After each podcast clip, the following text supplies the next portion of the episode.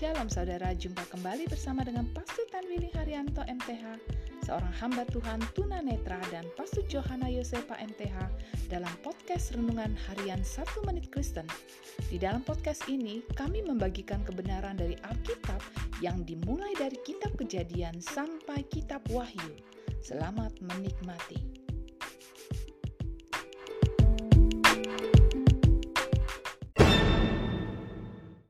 Shalom saudara berharga di mata Tuhan, senang dapat jumpa dengan saudara.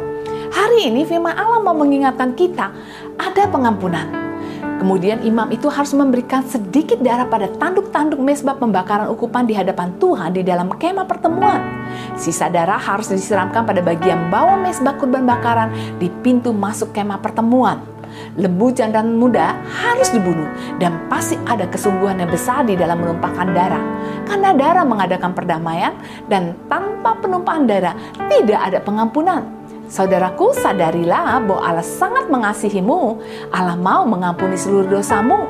Jika saudara menyadari bahwa ada dosa yang pernah saudara perbuat, segera akuilah kepada Allah dan terimalah pengampunannya. Sebab jika tidak segera dibereskan akan menghalangi berkat yang disediakan Allah untuk saudara. Firman Allah mengatakan, karena kejahatanmu lah, maka ia tidak mendengarkan waktu kamu berdoa kepadanya. Dosa-dosa mula yang memisahkan kamu dari Allah untuk itu datang dan terimalah pengampunan dari Allah.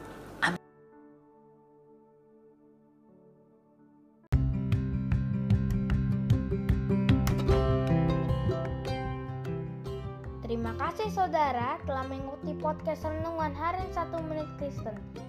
Doa kami, kiranya kebenaran yang saudara terima akan membuat saudara semakin berakar di dalam Tuhan dan bertumbuh dan berbuah lebat di dalam Tuhan. Tuhan Yesus memberkati.